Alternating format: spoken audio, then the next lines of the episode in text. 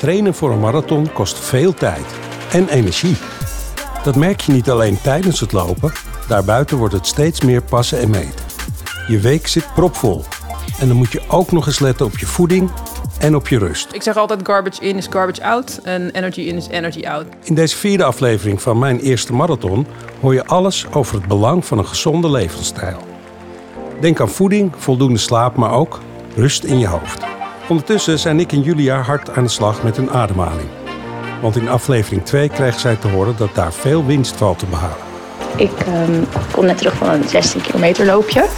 Het ging best wel heel goed. Ook heb ik gelet op mijn ademhaling, vooral van mijn bui- vanaf mijn buik ademhalen. eh, wat meestal heel goed ging, maar ik merk toch, dat is wel heel grappig, als ik dan in een, bijvoorbeeld in het Westenpark kwam, waar heel veel mensen zijn, waar ik dan een soort van opgehyped word door andere hardlopers, dat dan mijn hartslag weer omhoog schiet en dat mijn ademhaling weer onregelmatiger gaat. Maar begin is er. Nou Julia, daar willen we natuurlijk meer van weten. Maar eerst, beste luisteraar, heb je je al geabonneerd op onze podcast of een review gedeeld? Dat helpt ons en ook onze sponsors Mitsuno en sportorganisatie Le Champion. Door hen kunnen we deze podcast maken. We gaan beginnen. Ik ben Alton Erdogan. Nou, eerst toch even naar dat eh, ademhalen. In eh, aflevering 2 hebben jullie een eh, inspanningstest gedaan, Julia en Nick. En een hele belangrijke uitkomst was dat jullie rustiger moeten ademen tijdens het hardlopen. En ehm, nou, Julia, we hoorden je daar net al over. Hoe gaat dat? Ehm, over het algemeen gaat het heel goed. Als ik al zei net, ehm, ja, probeer ik er echt op te letten en rustig te ademen. En vooral vanuit mijn buik. En ik merk het ook in eh, combinatie met mijn hartslag, dat die echt wel naar beneden gaat. Maar als ik dan op, gewoon in een druk gebied aan het lopen ben, met veel mensen om me heen, ja, dan ga ik ook gewoon sneller lopen. En ben ik ook veel meer bezig met andere dingen in plaats van opletten op mijn ademhaling. Het zijn ook zoveel dingen tegelijk, toch? Waar je dan op moet letten. Op je passen en op hoe je loopt, op je houding, Ja. en je ademhaling. En dan komt er weer een knap man voorbij. En dan Ja, ja, dat is natuurlijk verschrikkelijk. Je moet kijken wie er naar je kijkt. Dat is Ja. natuurlijk niet te doen, inderdaad. Maar Nee. hoe doe je dat dan? Op je ademhaling letten? Ga je dan tellen of ga je dan heel bewust ademhalen? Vertel eens. Ehm, dan ga ik wel heel bewust ademhalen. Dan zet ik ook mijn muziek uit. En dan ehm, ja, let ik echt op. Paar tellen in, een paar tellen uit. Ehm, zo probeer ik dat echt wel een beetje te doen. En dan is het uiteindelijk de bedoeling dat het bij de langere duurlopen ehm, een beetje daalt, hè, je hartslag. En dat, dat ademen kan daarbij helpen. Is dat al een beetje gelukt? Ja, ik merk echt wel... ehm, ik heb dan afgelopen week, eh, of afgelopen weekend 16 gelopen. En vanochtend ook eh, weer een langer loopje. En ik merk wel echt dat ik sneller kan lopen met eenzelfde... Hoe zeg je dat? Ja, sneller kan lopen met dezelfde hartslag. Dus dat het wel... ehm, zeg ik dat nou goed? Ja. Ja, Het rustige Toch? tempo kan bijhouden Florence, met een lagere ja. gemiddelde Ja, hartslag ja, precies. Dat. Florence, dat is, is dat belangrijk? Kun je daar je eh, vooruitgang En Julia heeft ook gelijk hoor, wat ze net zei. Maar in het algemeen, omdat je op dat duurlooptempo wil blijven lopen, zal je merken dat op datzelfde tempo je hartslag daalt. En, en hartslag en ademhaling en spierspanning praten dan met elkaar. Dus als het heel druk is in dat park voor jou en je bent sneller de focus die je, dat je het buiten jezelf legt en je gaat daarop aan, ja, dan gaat die ademhaling automatisch omhoog en die Ja. hartslag daarmee. Maar ook snel afgeleid. Dus ja, dan, precies. Ja. Ja. Mindset. Klopt. Ja. Oké, en ehm, je bent al een tijdje bezig nu, Julia, maar eh, je liet in een appgroep. Hè? Er is een appgroep waarin eh, de deelnemers aan de pod- podcast eh, van alles aan elkaar laten weten. Mm. Heb je eigenlijk gezegd, ja, maar mijn leven is eigenlijk helemaal niks veranderd. Hoe, hoe zit dat? Ehm, nou ja, niks veranderd. Ja, ik merk wel dat ik eh, langer de tijd tij- kwijt ben om te trainen of om te sporten. Maar ja, ik merkte wel een beetje dat ik dacht, doe, doe ik het eigenlijk wel goed? Want ehm, ik, let, ik, eet niet echt anders. Omdat ik het idee had dat mijn voeding eigenlijk al altijd al goed was. En ik sport ook niet per se meer dan dat ik eerder deed. Ik sport eigenlijk altijd drie, vier keer in de week. Doe ik nu ook. Ehm, ik had eigenlijk verwacht dat het soort van de trainen van de marathon... een soort van levensproject zou worden. Of een soort van fit girl project. Maar eigenlijk past het best wel goed, tot nu toe nog... wel in het leven wat ik al had. Maar dan maak je je Dus- dan zorgen over of je wel genoeg eh, Ja. doet voor de ja, marathon. daar maak ik me de, of te zorgen. Eh, vragen bij. Ja, dat ik dacht van, klopt het dan wel? Of zie ik nu iets over het hoofd? Ja. Ja. Maar dat merk je wel op de marathon. Nee, dat is flauw. Dat is niet waar. Want eh, je wordt begeleid door Florence. Komt Ja. dat vaak voor, Florence? Dat mensen denken, hm, is dit het nou? Nou, het is best wel een groot ding. Of mensen kunnen het groot maken in hun hoofd. Maar als jij, eh, wat je zegt, al best wel een, ehm, iemand bent die vrij frequent sport en goed op voeding let, dan is de aanpassing minimaal. Alleen het, het, eh, het lopen is natuurlijk wel wat eenzijdiger dan wat je daarvoor deed. Met Ja. fitness, eh, volleybal en van alles. Dus er ligt Ja. meer focus op één ding. Ehm, ja, en in de loop van de weken gaan we daar natuurlijk nog steeds meer aandacht voor vragen. Wat je dan wel en wat je dan niet kunt doen. Ja, nou, Nick is er ook. Gelukkig. Weer, zeker. Nick. Eh, jouw focus lag heel erg op eh, een baby de afgelopen tijd. We hebben het er eerder over gehad. Ehm, volgens mij gaat dat redelijk goed, hebben we gehoord. Interessant daarbij is ook dat je aan een wedstrijd hebt meegedaan afgelopen weekend. Kun je ons vertellen wat voor wedstrijd dat was? Ehm, ja, dit weekend heb ik eh, meegedaan aan eh 24 uur eh longboardwedstrijd. Dat is eh 24 uur lang rondjes rijden op je longboard. Wat? Dat is een heel etmaal.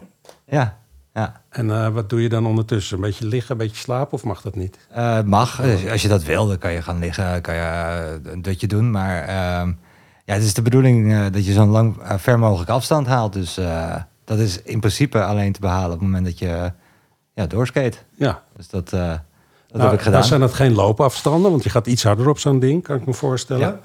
Ehm, waar doe je dat en hoeveel rondjes of kilometer heb je dan uiteindelijk gehad? Ehm, het was op eh Wielerplanet Spaarnwoude. Dat is een afgesloten eh, wielrenbaan. Eh, een soort parcoursje door, de, door, het, eh, ja, door natuur. Ehm, en ik heb uiteindelijk 78 ronden gedaan. eh gelijkstaand dan ongeveer 250 kilometer. Wauw. Zo. Gedeeld door normaal. 42 is hoeveel rondjes klopt voor marathon. dat, zijn, dat zijn een aardig wat marathons. eh. maar eh, ja, je, je, je staat op een plankje, er zitten wielen onder. Dus het is veel minder inspannend dan echt hardlopen. Ehm, en met een gemiddelde snelheid van ongeveer 16,5 km per uur... eh, heb ik die 2,5 eh, eh, 100 eh, volbracht. Goed Dus zeg. ja, Is, ruil je dat dan ook in voor een training? Want ik kan me voorstellen ik dat heb dit dat... niet eh, helemaal in het schema past. Nou ja, in eerste instantie had ik zoiets van het, eh, het, het past inderdaad niet echt in het schema, maar eh, ik, ik wou er toch wel heel graag weer een keer aan meedoen. Ehm, tijdens de ultra kwam ik er wel echt achter dat het eigenlijk heel erg goed is voor je uithoudingsvermogen, want je bent gewoon eh 15 tot 16 uur lang bezig met inspanning rond een hartslag van 100, 110. En ook constant bezig met je ademhaling, met je, ook met je voeding. Want eh, je- het is heel belangrijk om alles aan te vullen eh, tijdens de race, omdat je anders eh, ja, gewoon geen energie meer hebt. Dus ik kwam er eigenlijk tijdens achter dat het eh, misschien wel heel erg eh, zou kunnen helpen. Een soort Ja. generale repetitie. Ja, en je moet op je houding ook letten. Hè? Dat is ook belangrijk Ja, ja, zeker. Dus net, net iets anders. Ja, zeker. Het, eh, Ook rechtop staan. Goed voor je bilspieren, je, je Ja. core. Ja. ja, Heb je ook nog wel gewoon een beetje gewoon hard gelopen? Eh, ja, ik had, eh, ik had zoiets van, ik wil toch wel een, eh, een goede training eh, pakken voordat ik eh, eventjes niet kan trainen vanwege de ultra. Want ik had verwacht dat ik heel veel spierpijn zou hebben. Ja. Eh, wat overigens vrij meevalt. Eh, maar ik heb begin van de week heb ik, eh, toen ik eh, wakker werd, 's ochtends om vijf uur om eh, die jongen de fles te geven, ben ik daarna eh, me aangekleed en ben ik eh 21 kilometer gaan lopen. Netjes, het is gewoon een halve marathon. Ja. Toch? En heb Ja. je dan ook nog getraind op het skateboard of dat longboard? Eh, nee, ik heb eh, ik- eigenlijk in de, voor- in de voorbereiding eh, voor de ultra heb ik niet getraind op mijn, op mijn longboard. Maar ik, ik heb het puur op een marathontraining gedaan. En eh, dat, eh, Nou, jouw zoontje mag, eh, de voeding krijgt hij gewoon van jou. Dus eigenlijk heel makkelijk. Daar Ja. kunnen wij Oh, als marathonlopers natuurlijk niet mee wegkomen. Dus eh, we gaan het vandaag eh, uitgebreid over voeding hebben. Later in deze aflevering hebben we nog een nuttige luistervraag. Die gaat over eten onderweg tijdens je lange duurlopen. Maar nu eerst naar het thema van deze week. Een gezonde voorbereiding en een hardloopleven in balans. Als je op Google zoekt naar voeding en marathon, dan gaan bijna alle resultaten over eten tijdens lange duurlopen. Of over koolhydraten stapelen in je laatste week voor de wedstrijd. Daar komen we allemaal zeker nog op terug in deze serie, maar we hebben eerst een vraag eh, voor onze trainer Florence. Als je nou eh, in voorbereiding bent op zo'n marathon, moet je dan je hele leven omvergooien en, ehm, en, en je daar alleen maar op focussen. In ehm, nou ja, hoe je eet, hoe je leeft. Ja, dat sluit een beetje aan met de vraag die jullie had van een Fitco-project. Of moet ik het helemaal omgooien? En dan kan je eigenlijk kijken, ja, wat is levensstijl? Dus de stijl hoe je leeft. En eigenlijk heeft dat dan ook betrekking op hoe gezond en hoe fit je je voelt. En dat heeft betrekking op voeding, ontspanning, slaap en de mate van beweging. En als je een marathon wil lopen, wil je in ieder geval zorgen dat je genoeg energie hebt. En al die vier vlakken, die hebben daar invloed op. Dus het is handig om daar wel een beetje in te schuiven, de juiste knopjes voor jezelf in te vinden. De levensstijl van een, uh, een, een, hardwerkende student is wat anders dan de levensstijl van een, uh, iemand die net vader is uh, en een drukke baan heeft en dat soort dingen. Het is ja. gewoon verschillend. Even die voeding, moet je, moet je als een soort health freak leven om, om het allemaal te kunnen doorstaan en weerstaan? Denk dat het ook belangrijk is van hoe kijk je nu zelf al tegen voeding aan en um, hoe voed je jezelf? Ik zeg altijd garbage in is garbage out en energy in is energy out. Dus ik vind het altijd wel aan te prijzen als mensen bewuster met voeding bezig zijn. Maar of je nou dat je, dat je de hele week quinoa salades en uh, eiwitshakes, dat is echt nog niet nodig. Ja. Nee. Um, minder van, je noemt het garbage. Nou, laten we het daar maar even bij houden dan, dat vuilnis. hoeveel, hoeveel minder moet je dan ook echt stoppen met bijvoorbeeld chips eten of Ik kan snoepen? meteen een confessie doen. Ik zit ook vrijdagavond gewoon aan de paprika chips, mijn favoriet. Oh, goed. nee, het, het is vooral bewuster eten. Dus vraag jezelf gewoon eens af, waarom eet ik dit? Wat eet ik en wanneer eet ik het eigenlijk?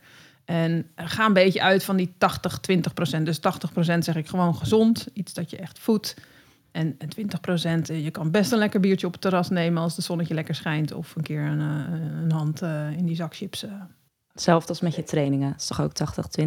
Ja, ja, 80 ja, ja, langzame hartslag. Ja, ja, klopt. Ja. En um, nou nu, maar nu dan toch maar even de alcohol. Uh, het is toeval dat ik bij jou kom, uh, Julia. Maar hoe gaat dat bij jou? Kun je dat, kun je dat volhouden? Um, ja, in principe gaat het eigenlijk best wel goed. Ik heb uh, mag van, me, of mag van mezelf. Ik heb nu met mezelf afgesproken dat ik één keer in het weekend of één avond in het weekend een feestje uh, pak. Of pak, naar de kroeg ga of naar een feestje ga. Zodat ik de andere dag kan trainen en fit ben. Um, en dat gaat eigenlijk tot nu toe best wel zeg goed. Zeg eens eerlijk, als je dan ja. een drankje bestelt of krijgt, denk je dan toch aan het hardlopen? Gaat het door je hoofd? I, soms wel, ja. ja. Soms, maar aan de andere kant, omdat ik dus de dag daarna dus niet voor met mezelf afsproken dat ik niet per se hoef te trainen.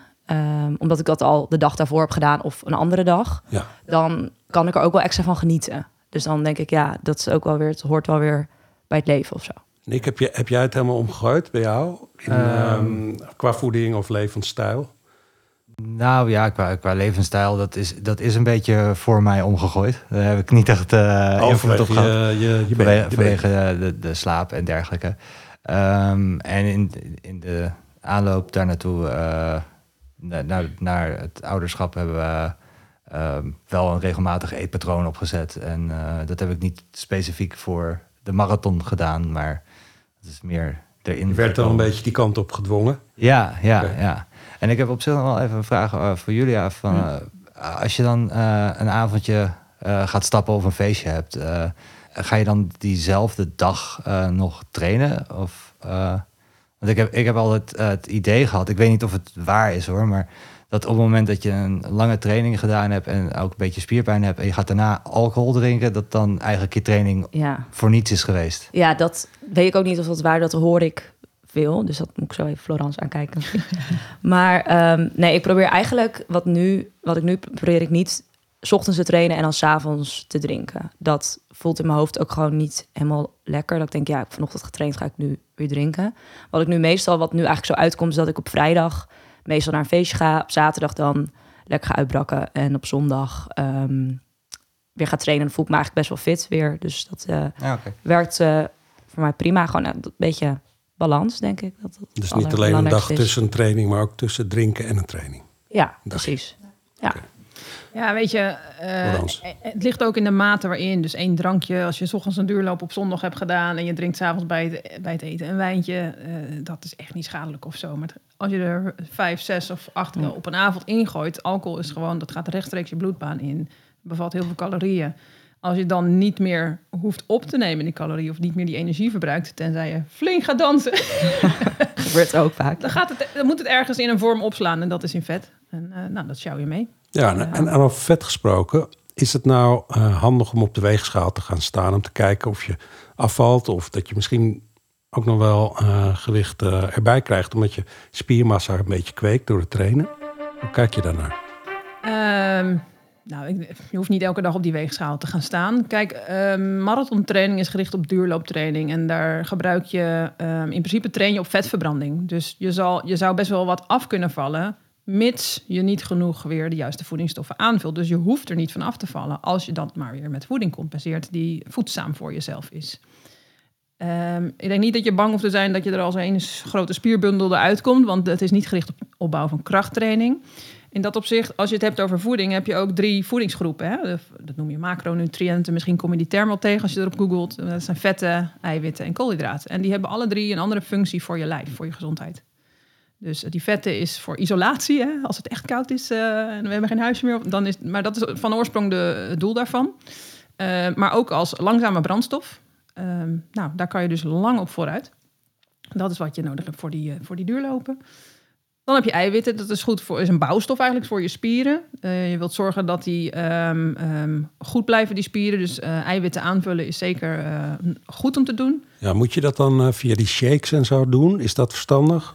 nee, kijk, het zou in principe voldoende kunnen zijn voor een gemiddelde atleet, voor iemand die net begint met het lopen van een marathon, om ongeveer de verhouding 50, 60 procent koolhydraten, 20, 25 procent eiwit in je voeding, 20, 25 procent vet in je voeding ja, uh, hoe weet ik dan wat ik, uh, wat ik allemaal op mijn bordje heb? Dat, nou, dat zou je best eens een keer... er bestaan apps ja. voor waarin je uh, zeg vijf dagen bijhoudt wat je... Wat je niet, iedereen die heeft wel een gemiddelde voedselweek, zeg maar, wat hij dan mee... Een keer een bordje pasta, een keer een bordje rijst, misschien een keer tortilla's, weet ik wat iemand allemaal eet. Als je dat een keer invult, dan krijg je aan het eind van de week een resultaat uit wat de verhouding is tussen aantal eiwitten...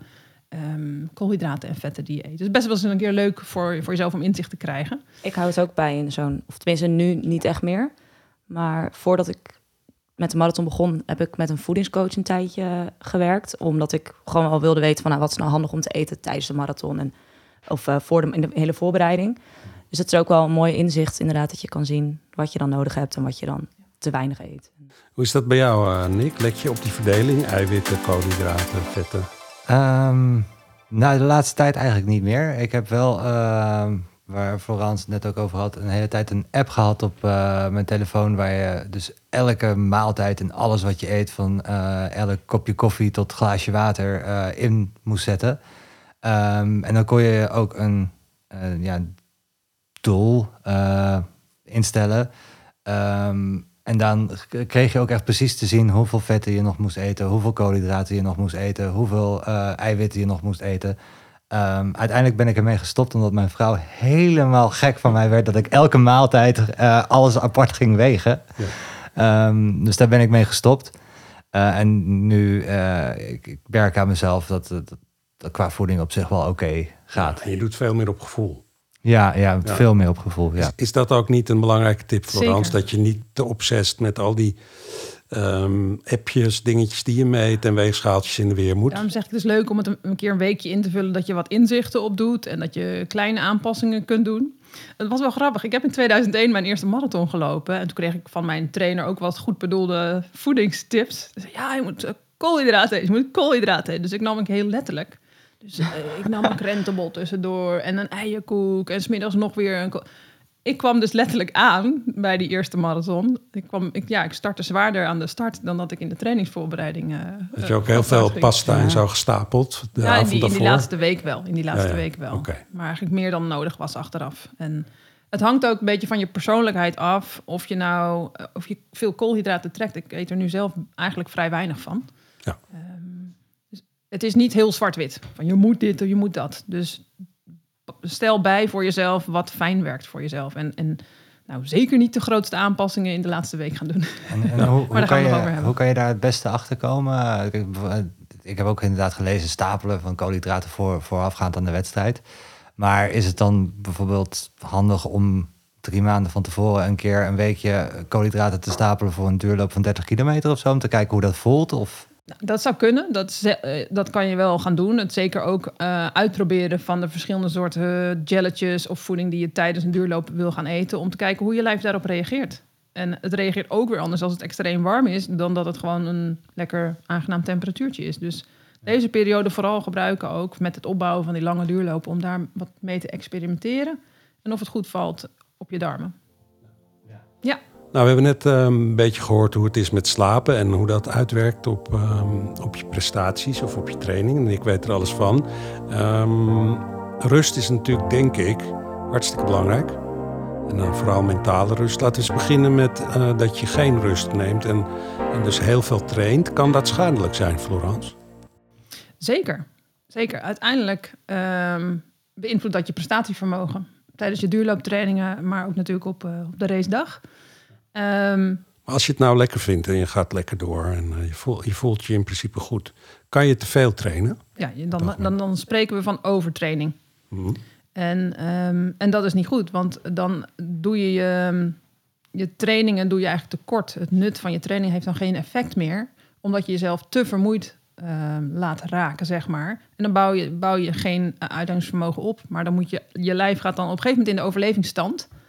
En dat hou je niet heel lang vol. Nee, dus dan gaat uh, het schip de wal keer of andersom. Uh, een van die twee. ik ben niet zo goed in Nederlands dus de uitdrukking komt er niet heel lekker uit. Maar um, het kan zijn dat je in een schema zit en denkt van... jeetje, wat is dit sloom? Wat gaat het allemaal langzaam? Wat is het weinig? Nee, je, of wat moet ik langzaam lopen? Je bouwt het natuurlijk nu op. Ja. En je gaat nu voeling creëren bij je tempo op die duur lopen. En daarbij is die verhouding na je training aan ontspanning gewoon heel erg belangrijk. Als mede ook slaap. Slaap is één grote vorm van ontspanning. En bij slaap is het eigenlijk zo dat de eerste helft grofweg van je slaapuren zijn gericht op fysiek herstel. En het tweede deel van je slaap is gericht op mentaal herstel. Dus hoe korter je nacht wordt, lees ik ga stappen, lees de baby uh, vijf keer per nacht, dan ga je dat fysiek ook merken. Ja, wat is nou, waar merk je aan dat je overtraind raakt? Hoe kun je dat aan jezelf voelen? Nou, uh, minder snel herstel van je spieren na een duurloop. Uh, je kan ook wat geïrriteerder raken, korter afreageren. Uh, kleine klachten, blessuretjes krijgen. Dat, voor, dat is heel belangrijk om, om op te volgen. Dat zijn de, de kenmerken die je daarbij kan opmerken. Ja, en als je dat merkt, moet je dus op de noodrem of even op de rem en even bij jezelf te raden gaan. Waar ben ik eigenlijk mee bezig? Vraag je jezelf dan af. Wat normaal, ben ik nu aan het doen? Normaal gesproken, als je een goed schema krijgt van een goede trainer, zoals jij bent, heb je, kan dat eigenlijk bijna niet voorkomen. Ja, het is en en. Het is en het schema en tussentijds afstemmen met elkaar. Hoe gaat het? Uh, wat speelt er nog meer in je leven? Is er werkstress? Is er druk? Is er, zijn er dingen in je privéleven die invloed hebben op, op, op, je, op jou als persoon, uh, die je misschien raken? Um, kleine en grote dingetjes, die zijn allemaal van invloed op je energie. En um, ja, alles tap je uit dat ene vat van energie. Dus of je besteedt het aan werk, of je besteedt het aan trainen. En daar is een, een nauwe balans uh, in uh, nodig. Ja, ja. Nou, Julia merkt uh, bij wijze van spreken... als de man in het park langsloopt al het hartslag omhoog gaat... wat heel logisch is. Maar heb je ook dat je dan um, echt je training een beetje doorkruist voelt... door je werk of door de dagelijkse dingen die je meemaakt? dat het belemmerd wordt, bedoel je? Door ja, kan. Ja. Of positief kan het misschien ook wel zijn. Um, nou, op dit moment gaat het ja, met mijn werk eigenlijk best wel goed, omdat het gewoon best wel flexibel. Uh, ik kan ook een keer om, om negen uur beginnen en dan begin ik gewoon s ochtends ga ik om half zeven trainen. Kan ik ook wel een lange duurloop doen. Dus in dat opzicht kruist het niet heel erg. Maar ik werk bijvoorbeeld wel um, dat ik, nou, twee weken geleden had ik een hele dag een festival. En dat merk dat is natuurlijk ook je privé, maar dat merk ik ook fysiek. Dat ik denk, oh, ik heb de hele dag gedanst en moeie benen. Um, dus dat is weer fysiek, uh, dat ik denk, dat matcht soms niet helemaal. En als je nou ja. een uh, nacht heerlijk geslapen hebt en je bent uitgerust, voel je dat dan ook weer andersom? Dat je gewoon lekker loopt? Ja, ik had vannacht heel goed geslapen en vanochtend ook echt heel lekker gelopen. Ja. En dan heb ik gelijk weer heel veel energie voor alle andere trainingen. Ja. Dat merk jij ook, denk ik, Nick. Als het bij jou ja, bij uitzondering ja. een beetje een lekkere lange nacht is. Nee, absoluut zeker. Um, en ik heb ook wel het idee dat je een uh, langzaam je lichaam ook een beetje wendt aan uh, de hoeveelheid slaap die je krijgt. Ik moet wel zeggen dat op het moment dat ik nu uh, een half uurtje tot een uurtje langer slaap dan, dan normaal, dan, dan heeft dat absoluut effect op hoe ik me voel. En voor, voornamelijk ook echt op mijn mentale gesteldheid. Dat, doet, dat komt er dan echt te goede. Ja. Het is sowieso fijn om een soort van ritme in te bouwen voor jezelf. Dat, ja. dat je niet hele grote pieken en, en dalen in je slaap of in je trainingsintensiteit hebt. Ja, dan is het dus ook belangrijk uh, om ademhalingsoefeningen, of in ieder geval goed op je ademhaling te letten, misschien met oefeningen. Um, de laatste tijd hoor je steeds vaker dat dat voor ehm, niet alleen met hardlopen, maar heel veel onderdelen van je leven, dat je daar profijt van kan hebben.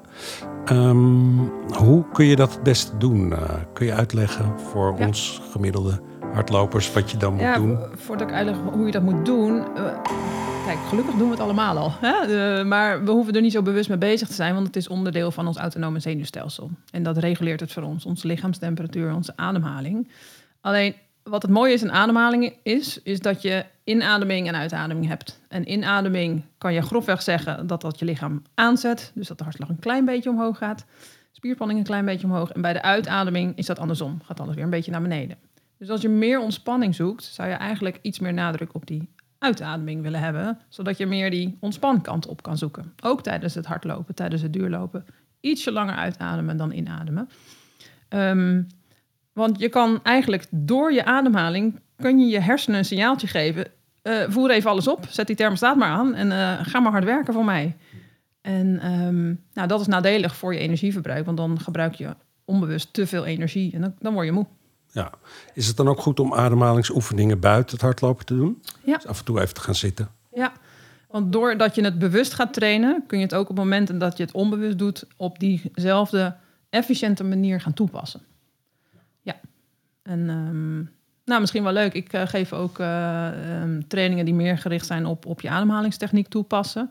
En in, ehm, in mijn eigen trainersopleiding eh, kreeg ik te horen van ja, ehm, neus in en mond uit. Dus dat heb ik trouw, ben ik trouw gaan volgen. Dat werkte heel lang, totdat ik meer ging lezen en hiermee in aanraking kwam. En toen was het neus in, neus uit. Dus ben ik dat gewoon gaan ervaren. Hè? Dus ik denk, nou, ik ben wel benieuwd wat dat doet. En eigenlijk duurde wel drie maanden voordat ik dat onder controle had. Maar daardoor voelde ik dat ik veel moeitelozer kon hardlopen. Maar toch niet door tempo. alleen maar met je neus in en uit te ademen? Weet je hoe eh Haile Gabriel Selassie zijn marathon heeft gelopen? Nou ja, vast door met zijn neus in en uit te ademen. Maar Ja, dat lijkt ja. me zo heftig. Maar dus niet door je mond ademen. Klopt. Dus 80 tot 90 procent van zijn 42 kilometer eh, in Berlijn of Rotterdam... of waar hij dan eigenlijk als een marathons loopt... doet hij op neusademhaling. En de laatste, laatste stukje gaat dan ook wel die mond open. Ja. Nou, je hoort ook wel zeggen dat als je alleen door je neus ademhaalt... dat je ook je hartslag op het niveau hebt wat je eigenlijk wil. Namelijk niet te snel op een laag niveau. Door je, door je via je neus in en uit te ademen... haal je een gerichtere hoeveelheid, maar een kleinere hoeveelheid zuurstof naar binnen... En eh, dat betekent ook een, een, een rustige uitademing eh, met als gevolg. Ehm, ja, en dat is gewoon een betere verdeling en een betere ehm, creatie van energie. Want die zuurstof gaat naar binnen. Dat is nodig om energie vrij te maken. Maar bij de uitademing stuur je eigenlijk weer eh, koolzuur uit. Als je daar te veel van uitademt, dan krijg je eigenlijk allerlei kleine nadelige effectjes die, die een beetje vermoeidheid zorgen, een beetje pijntje hier, een pijntje daar. Ehm, niet zo heel, heel tastbaar hoor, maar vaak denken mensen dat het aan andere dingen ligt. Maar het heeft heel vaak te maken met een, eh, goede ademhaling. Julia, je kijkt nog een beetje bedenkelijk. Dat kan niemand zien, want we luisteren alleen naar jullie.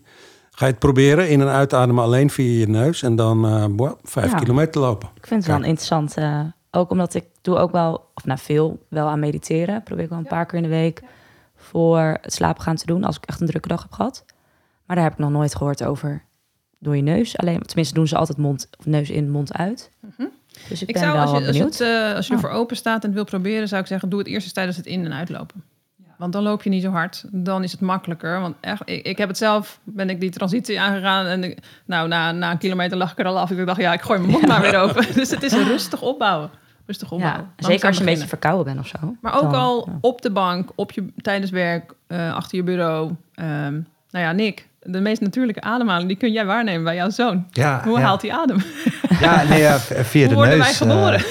eh, ik, ik moet ook zeggen dat ik eh, eh, af en toe zit met bewondering te kijken hoe hij eh, zijn fles echt naar achter schrokt. terwijl hij echt alleen maar ademhaalt via zijn Ja. neus. Klopt. Dus dat, eh, Mond is Oh. voor voeding, neus is voor ademhaling. ja, ja, dat Je Klopt. is kan, heel je kan duidelijk altijd nog s'nachts, dat is echt waar, met, je, met een pleister op je mond... je mond dicht houden, zodat je de hele nacht alleen maar door je neus in en uitademt. doen veel mensen. Vind ik zeg wel het uit ervaring. Het is niet eng, zeg ik ook uit Oh, ervaring. oké. Tijdens mijn trainingen met bewustwording voor die ademhaling... heb ik altijd één les waarbij ik de mensen een, een pleister geef. Ja. Om het gewoon te ervaren. Oké. En dan lopen we heel gek door. Ja, het is even wennen. Maar dat is met alles, alles zo. En het gaat ook voor een deel over balans. Want je moet niet doorslaan in die dingen, denken wij. Dat hebben we net met voeding ook al gehoord en met afvallen, al dat soort dingen. Uh, even over die balans. En ik kijk toch ook weer even naar Florence nu. Hoe zorg je um, dat je ook met je privéleven in balans blijft? Moet je nou met heel veel dingen stoppen? Of um, hoe kijk jij daarnaar? Um, hangt ook van je eigen privé-situatie af. Ik denk dat het sowieso goed is als je zo'n project, een, een, lange termijn project aan wil gaan, dat je het sowieso benoemt naar de mensen met wie je, met wie je samenleeft, met, met wie je werkt. Zodat ze op de hoogte zijn van wat jouw plannen zijn, maar ook misschien wel door jou geïnspireerd worden, of in ieder geval weten waarom je dit wil doen. En op zo'n manier um, nou, met je mee kunnen leven. En uiteindelijk gaat het erom, wat vind ik nou belangrijk? Wat vind ik leuk? Wat wil ik doen? Ja. En um, dan is het wel handig om dat, um, ja, daarin keuzes te maken voor jezelf. Hey, ga ik nou een avondje stappen of ga ik iets eerder naar bed? Um, en een andere week, omdat het feest zo belangrijk is, omdat je dat echt met je vrienden of familie wil dan ga je daar weer naartoe. Ja, maar wel even de mensen van tevoren inlichten. Dat lijkt me een hele goeie. Anders krijg je hele zware gesprekken. Wat is er met jou aan de hand? Buddies ja. te hebben om je heen. Ik heb dat toen ook wel gedaan toen ik marathons ging lopen. Mensen, en dan staan ze oh wauw, wat gaaf. Veel mensen vinden het eigenlijk leuk, omdat als jij het leuk vindt, straal je dat uit uit je ogen. En dan gaan de anderen ook aan. Jullie en Nick, hebben jullie het wel een beetje verteld aan de omgeving? Uh, ja, ik ben heel actief op Instagram, dus ik heb daar ook, gooi ik ook elke aflevering op. Dus, um, oh, wel goed. Maar ik ervaar ook wel meer begrip. Als, in, als ik een keer een avond niet drink, wat ook, wat ook voorkomt, dat, uh, dat niemand daar een opmerking over maakt. Ja. Dat, is, dat is wel ook wel fijn of zo. Ja, ik, ik was het eigenlijk. Uh, ik, ik, ik heb het uh, met mijn vrouw erover gehad. Uh, mijn ouders en mijn werk. Uh, maar eigenlijk mijn vrienden was ik een beetje vergeten te vertellen. Dus dit weekend tijdens de Ultra sprak ik een hele goede vriend van mij. Toen zei ik van ja, ik, doe mee ook aan een, een marathon podcast. En zei hij, oh echt? En welke marathon ga je dan lopen? En hij had zelf ook al een keer een marathon gelopen. Dus uh, hij is nu ook gelijk geabonneerd op de podcast. Oh, heel goed. dus dat, ja, goed. zeg het voort. Heel mooi. Ja, nee, dus dat... dat uh, ik was het eigenlijk een beetje vergeten, maar het voelt wel uh, goed om het te vertellen. En dan... Het, het, is ook gespreksmateriaal. Zeker. Daar hebben wij mee te maken op dit moment. Helemaal goed. Ik denk als je echt iets groots graag wilt... Jullie hebben in eerdere afleveringen ook eigen voorbeelden genoemd, zoals die 24 volleybal. Uh, uh, 101 uur. 101 ja. Guinness Book of Record ja. poging, je 24 uur uh, longboard. Um, nou ja, en sowieso alles wat speelt in je leven aan, aan werk en andere, andere doelen. Ik zeg altijd, um, optimaliseren door reduceren. Dus kies wat je wilt en wat je belangrijk vindt en, en ga daarvoor. Ja, mooi, mooi, mooi. Maar ik denk dat het wel ook belangrijk is, maar dat is met alles. Voor mij tenminste, ook met voeding en slaap, dat het dat je niet je hele leven onder hold moet zetten, maar dat het gewoon dat je het eigenlijk in je dagelijks leven moet kunnen volhouden. Ja. ja. Nee, dus als ik jou, Florence, de vraag stel, is het nou pijn lijden of plezier beleven de marathon uiteindelijk als je alles afstreept tegenover elkaar? Dat weet je pas je als je over die finish bent gekomen. Oh, okay. Moeten we nog even een paar afleveringen geduld hebben ja. voordat we dat horen. Heel goed. Zeker. Nou, ik denk dat we voldoende hebben gezegd. Er valt natuurlijk nog veel meer over te zeggen. Dat is ook weer waar. Maar uh, we hebben veel gezegd over de gezonde leefstijl. Die past bij een uh, voorbereiding op de marathon. En uh, wat je ervoor kunt doen en laten. We gaan naar de vraag van de luisteraar. Hoi, ik ben Suzanne. Ik ben 34 jaar en ik woon in Utrecht. En ik heb een vraag over eten onderweg. Vanaf welke afstand ga je beginnen met iets van eten of shelletjes of iets dergelijks mee te nemen tijdens je loopjes? We krijgen, dat horen jullie nog steeds, heel veel leuke vragen ingestuurd. Um, deze kwam uh, van Suzanne en het is een goede juist op dit moment. Want uh, Julia en Nick ook, die zijn nu aan de wat langere afstanden begonnen, neem ik aan, in het schema. En dan um, is het natuurlijk van belang hoe je uh, met voeding omgaat onderweg vooral. Dus Florence, ja. vanaf welk moment moet je echt iets bij hebben om te eten? Is ja. dat meteen al in het begin? Nee, dat hoeft niet meteen in het begin. Um, eigenlijk zou je kunnen zeggen dat uh, de voorraden glycogeen, hè, waar uiteindelijk die koolhydraten vanuit vrijkomen, die, die raken op na een nou ja, goede duurlooptraining van ongeveer anderhalf tot, tot twee uur. Dus als die dan opraken, dan wil je zorgen dat je dat wat gaat aanvullen. Betekent wel, die, die, die voorraden die gaan op op het moment dat jij op zo'n snelheid hartslag loopt, waarbij je ook die, die voorraden gaat aanwenden. Dus uh, dat betekent eigenlijk als jij gewoon je rustige duurlooptempo aanhoudt, dan hoef je niet zo heel snel aan te vullen, omdat je op vetverbranding loopt. Je gebruikt altijd wel wat eh, koolhydraten natuurlijk, uh, want het is nooit het een of het ander. Maar als jij rustig op je duurlooptempo's blijft lopen, wil je juist die vetverbranding trainen. Merk je dat die afstanden langer worden, hè? dus een 2,5, 3 uur, dan zou ik zeker een gelletje meenemen. Omdat die voorraden op een gegeven moment weersomstandigheden, windkracht neemt toe, je, je, bent wel eens wat vermoeider, je gaat in die zone 2 of 3 ook wel eens komen. Neem dan een gelletje mee en uh, grofweg zou je kunnen zeggen, hoeveel moet ik dan nemen? 30 tot 60 gram koolhydraten per uur. En hoeveel zit er dan in zo'n gelletje? Ja, ik weet niet uit mijn hoofd hoeveel er is. Het hangt ook van het formaat gelletje af. Uh, en de soorten ja. jelletjes. Die, er, is echt, er zijn zoveel jelletjes te koop tegenwoordig. Dat kan je niet zomaar... Die is dat of die is dat. Nee, en dan heb je natuurlijk ook nog repen en sportdrank. En um, is zo'n gelletje wel aan te bevelen omdat het makkelijk meenemen is? Het is makkelijk meenemen. Uh, het is ook een beetje je voorkeur. Um, ik kan niet zo prettig eten als ik ren. Uh, ligt ook een beetje aan de substantie of het ontbijtkoek heb ik een keer geprobeerd. Nou, dat, dat plakt echt zo in je mond, ja, dat wil je niet doen. Um, maar ik heb zelf ook wel eens een soort energy bars gemaakt die ik dan wel uh, kan wegkouwen of gewoon even stoppen en dat ik dan het eet en dan weer doorren. Maar je kan het uit gels, je kan het uit voeding halen of uit um, sportdrank. Daar zitten ook uh, stoffen in die de koolhydraten kunnen aanvullen. Ik, ik, neem aan, Florence, dat het per persoon natuurlijk verschilt, hè, waar je behoefte aan hebt en hoe dat aanvoelt. Maar als je nou uitgaat van een lange afstand, wat ja. kun je in ieder geval zeggen? Stel dat je rond 20 kilometer of rond 15 kilometer die behoefte voelt. Wanneer moet je dan beginnen te eten? Ja, het is sowieso per persoon verschillend. Dus ik, ik zou ook zeggen, ga het eerst eens uitproberen en, en ga eerst eens uh, gewoon end lopen. En als je merkt dat je leeg raakt, dan weet je dat daar dat punt ligt voor jou, dat de voorraden op zijn. Dan weet je voor de volgende keer dat je, uh, ja, uh, tien minuten daarvoor, want het heeft even tijd nodig om dat mm -hmm. uh, op te nemen en te gaan verwerken. Um, en dat het in je bloedbaan komt, dat het vrijkomt, dan wil je dat wel uh, in gaan nemen. Dus dat, zo ga je oefenen. Nu jullie zeker die duurlopen opbouwen. Ze gaan nu uh, zeker richting die twee uur jullie duurlopen. Dan kan je daar gaan, mee gaan experimenteren. Van wanneer is dat ja. punt voor mij? En dan weet je dus, als je even op achter op het zakje kijkt, 30 tot 60 gram. Hoeveel zou ik ervan nemen? En met drinken, gaat het ook voor drinken? Als in, of kan je dat gewoon altijd doen? Nou, met, met water. Uh, in sportdrank zit natuurlijk ook die koolhydraten. Dus ja. gel en sportdrank. Je moet even kijken wat prettig voor je gaat. Uh, qua water drinken, zoals als je op de marathon straks gaat uh, rennen... heb je ongeveer om de vijf kilometer een drankpost. En daar is het goed ja. om... Dat is ongeveer een half uurtje lopen. Hè, voor, nou, als ja. ik naar jullie kijk, misschien denk ik iets sneller. Uh, dat je jezelf nu al tijdens die duurlopen aanleert om elk half uurtje, elke vijf kilometer ongeveer, uh, ja, 150 tot 200 milliliter uh, vocht tot je neemt. Okay. Ja. ja. Want dat raak je kwijt. Het wordt ook wel gezegd dat je, als je dan eenmaal die lange marathon loopt, je misschien ook wel vier of vijf van die jelletjes moet meenemen om ja. die om de vijf kilometer naar het einde toe in ieder geval steeds aan te vullen, je koolhydraten. Om de, om de acht kilometer ongeveer. Oké. Okay. Daar ja. komen we ook nog uitgebreid op terug. Uh, voordat we over een paar weken, hè, de, de, uitzendingen voor de marathon zelf, ja. hoe we dat uh, moeten doen. Uh, maar nu zou ik zeggen, probeer uit en, en, kijk wanneer dat moment is dat jij leeg raakt, zodat je daar ja, al rekening mee kunt houden. Ja. Nick, jij, je loopt ook al best lange afstanden af en toe. ja, ja, heb ik, je dan behoefte aan eten en doe je dat dan ook? Um, nou, eigenlijk drinken en eten ik heel erg slecht tijdens, de, tijdens mijn duurlopen. Um, ik heb tijdens de, de 21 kilometer die ik vorige week gelopen heb, heb ik uh, één keer een pauze genomen om een klein beetje te drinken bij een waterpost die ik tegenkwam. Uh, er staan van die waterpalen hier in Amsterdam. Uh, en, maar je had niks bij je ook, dus het was nee, toeval nee, dat je dat tegenkwam. Ik heb nooit wat bij me. Nee? Nee, ik heb mijn telefoon bij me, mijn horloge bij me. Ik zou altijd wat meenemen, want als je, als je zo'n honger klopt bij een 30 kilometer of een 25 kilometer loop krijgt, dan heb je in ieder geval wat in je tas.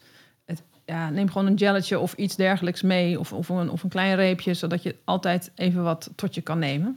Ja. Als je in het bos loopt, uh, heb je niet zomaar een restaurantje per se uh, daar staan. Of, of nee, of nee ik, heb het, uh, ik, ik, heb het in, op hele warme dagen ook wel eens gehad. Toen was ik een beetje verdwaald en toen kwam ik in het Amsterdamse bos uit. toen was ik erg blij dat daar een stalletje stond dat ik wat water kon kopen. Kijk, water maar, is belangrijk, want uiteindelijk als je te weinig water hebt, beïnvloedt het je prestatievermogen. De, hè, neem je nog te weinig, dan ga je lichamelijke klachten krijgen. Dat is gewoon, uh, nou ja, dat je je niet zo lekker voelt worden... of dat het naar je hoofd stijgt of buikklachten krijgt. En, en drink je dan nog niet genoeg, totdat je erbij neervalt, letterlijk bij wijze van. Dat wil je echt, ja. dan ben je al heel te laat. Veel te laat en je wilt jezelf aanleren om eigenlijk om eh, vocht tot je te nemen. Met van die flesjes. Ja, lopen. dus tip. Er zijn, zo, er zijn echt 80 soorten drinksystemen. Van een camelback tot een Oh heupgordel tot een... Nou, ga ook daarin kijken van wat, wat werkt voor mij. Ja. Ja, En wat je prettig vindt ook, hè, want bij die, sommige van die zakken denk je, een loop je gewoon te klotsen. Ja, tegenwoordig, Maar, eh, tegenwoordig hebben ze, dat is ook weer innovatie natuurlijk, de meeste systemen ehm, kan je ook naar vragen bij je hardloopwinkel, lokale hardloopwinkel. Als je dan drinkt, trekt het flesje vacuüm en blijft er eigenlijk een heel minimaal zakje over zonder dat het klotst. Oh, Oh, ja. Ja. kijk aan. Handig. Nou, weer een goede tip. Ja. Sowieso over klotsen, hè? nog eventjes. Ehm, Ga niet eh 1 liter voordat je gaat hardlopen rennen, want dat gaat ook klotsen in je maag. Dus ehm 20 minuten daarvoor kan je echt nog wel eh 100, 100 milliliter, 200 milliliter drinken. Dan hoef je echt nog niet meteen naar de wc te rennen als je in het bos loopt. Ehm, en qua voeding, ik heb, ik heb ook wel eens een keer uitgeprobeerd dat ik soep ging eten voor een training. Dat, dat werkt eigenlijk hetzelfde, het gaat ook klotsen. Ja. Ja. Ik, nou, ik, ik drink altijd eh één, één bakje koffie, eh, ongeveer 10 minuten, kwartiertje voordat ik eh, ga lopen. Ik merk ook wel als ik dat niet doe, dat mijn prestaties wel wat minder zijn. Heeft dat dan eh, ook met de cafeïne te maken die erin zit? Ja, Of, de cafeïne shot zorgt ervoor dat je die aanstand opzoekt. Dus eh, je activeert jezelf enorm. De vraag is, heb ik dat nodig tijdens een duurloop? er schijnen zelfs eh jelletjes met cafeïne Ja, te zijn, hè? Ja. met een koffiesmaakje. In, in de, als je gels gaat kopen, je kan ook een hele kant-en-klare box en set kopen voor eh, zoveel tijdens de marathon straks. Eh, de, de, de eerste zijn zonder cafeïne, de, de laatste twee met. Ja, ga erin uitproberen. Bij mij viel die bijvoorbeeld verkeerd in de laatste kilometers, maar dat kan ook met de dag. Nou, misschien staat er nu een sponsor op. Die, die jelletjes. Ja, Nou, het Ja. is wel goed om te oefenen, Ja. zeg jij dus ook, Florence. Dat je niet helemaal eh, Ja. bij de marathon zelf of bij de lange afstand Ja, zelf... als je voor het altijd doet, Nick, en, en, en, en het werkt, ja, prima, weet je wel. Als ik dit ga doen, dan, dan werkt dat niet bij mij. Dus eh, kijk ook wat voor je werkt. In het algemeen activeert cafeïne. Nou, voeding en de lange afstanden. Dat was een hele Ja. mooie ingezonde vraag. Dank daarvoor, eh, Suzanne.